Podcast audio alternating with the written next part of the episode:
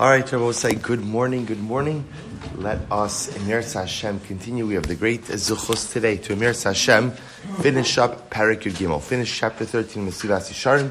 So today, the 20th of Kislev, December 14th, we are picking up Acha Prishos Haras. Well, if you remember again, a few days ago, the Ramchal made the observation that there are two different forms of Prishos. There's what we call positive Prishos and destructive Prishos. Remember again, the Ramchal has outlined for us what the definition of positive Prishos is, and now the chapter ends with a discussion of this destructive Prishos. Therefore, the Ramchal writes, "Acha Prishos hara hu kiderech hagoyim hascholim." He says, if you want to see an example of destructive Prishos, negative Prishos, says you could often find it amongst the Gentile nations.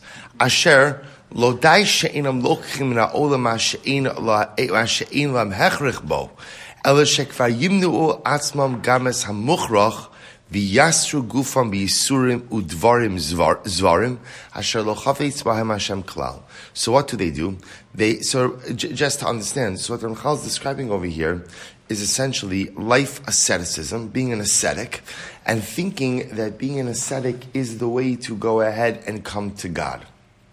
So the Ramchal says it's bad enough. Of course, they don't indulge in extras, but they don't even avail themselves of what is necessary in order to be able to lead a normal, healthy human life. They afflict their bodies with all different types of afflictions and strange practices that HaKadosh Baruch Hu does not want.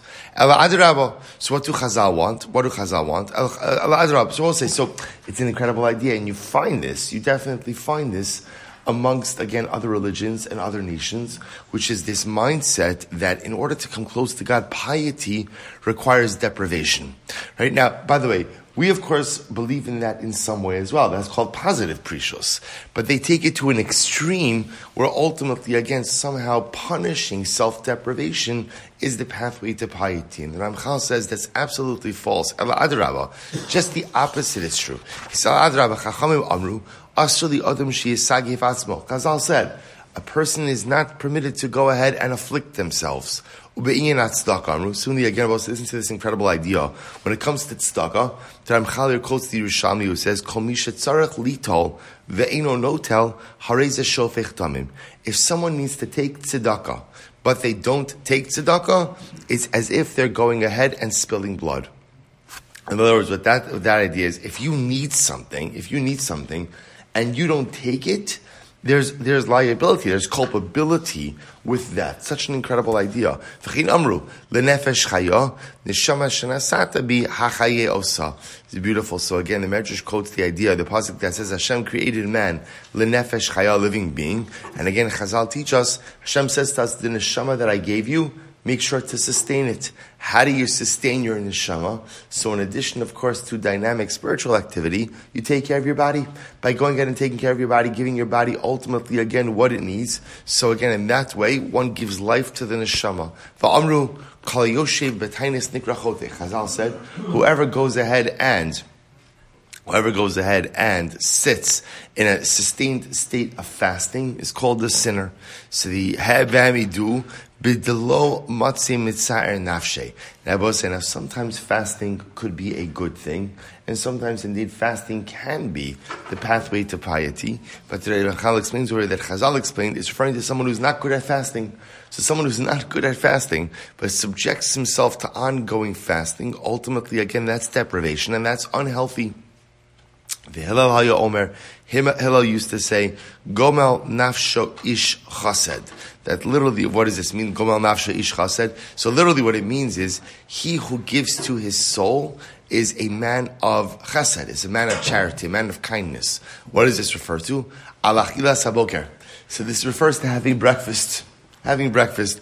What does it mean to be the kind of person who does good for himself, a goma chesed for himself? Person who has breakfast, panav kono, and again, a person who washes his body as a form of as a form of covet, as a form of, of honor for his creator. Kavachomer midioknos amalachim, and again, this was a kavachomer from the malachim. The same way the malachim are fashioned in a beautiful way. So Hillel used to say the same idea. Kadosh Baruch Hu wants us to take care of our physicality.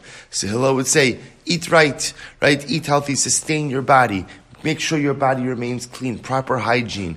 All of these are things in which we serve HaKadosh Baruch Hu as well. So you see the Ramchal painting this picture, that physical deprivation. So I will say, so again, you begin to see how there's like this fine line. Because positive Prisha says, yeah, forbid certain things to yourself. There might be things that are permitted, but you should abstain. You should abstain from it. But ultimately, in order to protect, create for yourself proper protective barriers. Proper protective barriers. On the same time, at the same time, they're creating too much of a, of a, of a life, of an ascetic life. Too much of depriving myself of things which are considered to be core necessities, basic necessities, to be a happy, healthy, functional person, that's sinful in and of itself. That, that's the destructive Prishos. Let's finish up. Haridachal klala amiti. So says Ramchal, here's the rule. Here's the rule. Here it is, I will say. Shekol she'eno muchrach la'adam minyane olam hazeh. Rosh. Whatever is not necessary for a person in this world, you should do without it. Whatever is necessary. For whatever the reason you think it's necessary. Since you need it, if you go ahead and abstain from it, hare ze.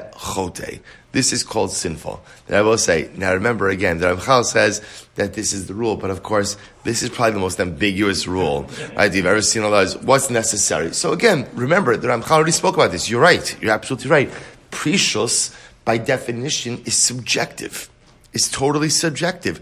I have to look at my life, and what I have to look at ultimately, again, is what do I need?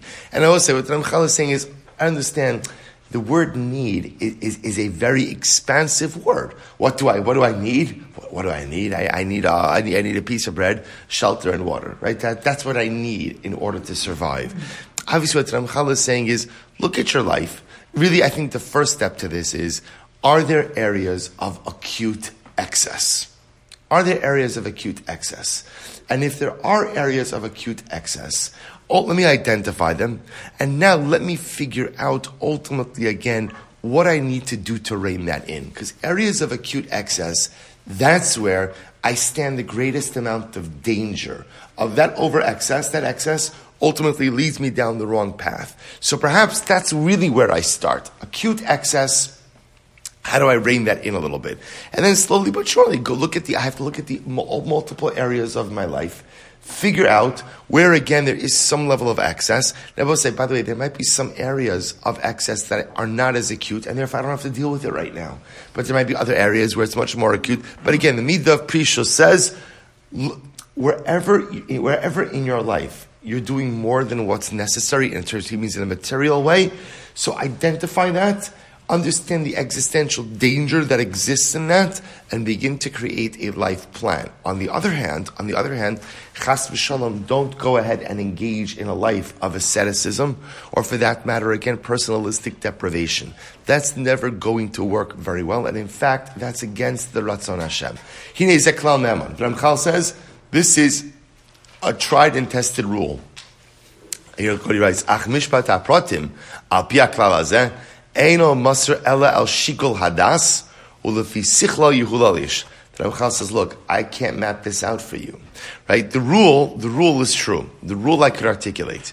The application of the rule, you're going to have to figure out. Right? Because the application of Osei, as we know, is totally and fundamentally subjective. It's impossible to outline all of the details. For there are many. And it's impossible, again, to really wrap my head around everything. Rather, each matter in its own time. So, so again, I just want to point out, we're not finished with Prishos yet. Remember, again, we still have to get into the, we're going to delve into the actual details of it. But as a rule, the Ramchal has articulated the rule. The rule is, anything you don't really need in life, you should try to cut back. Should try to cut back. Again, what's considered a necessity versus a luxury? Subjective. What are my needs? Subjective. Rebbe say, but like so much of Mesilas Yesharim, what's the goal? What's the Rebbe say? What's the goal of Mesilas Yesharim? The goal takes us all the way back to the beginning. What was the first part of Mesilas Yesharim?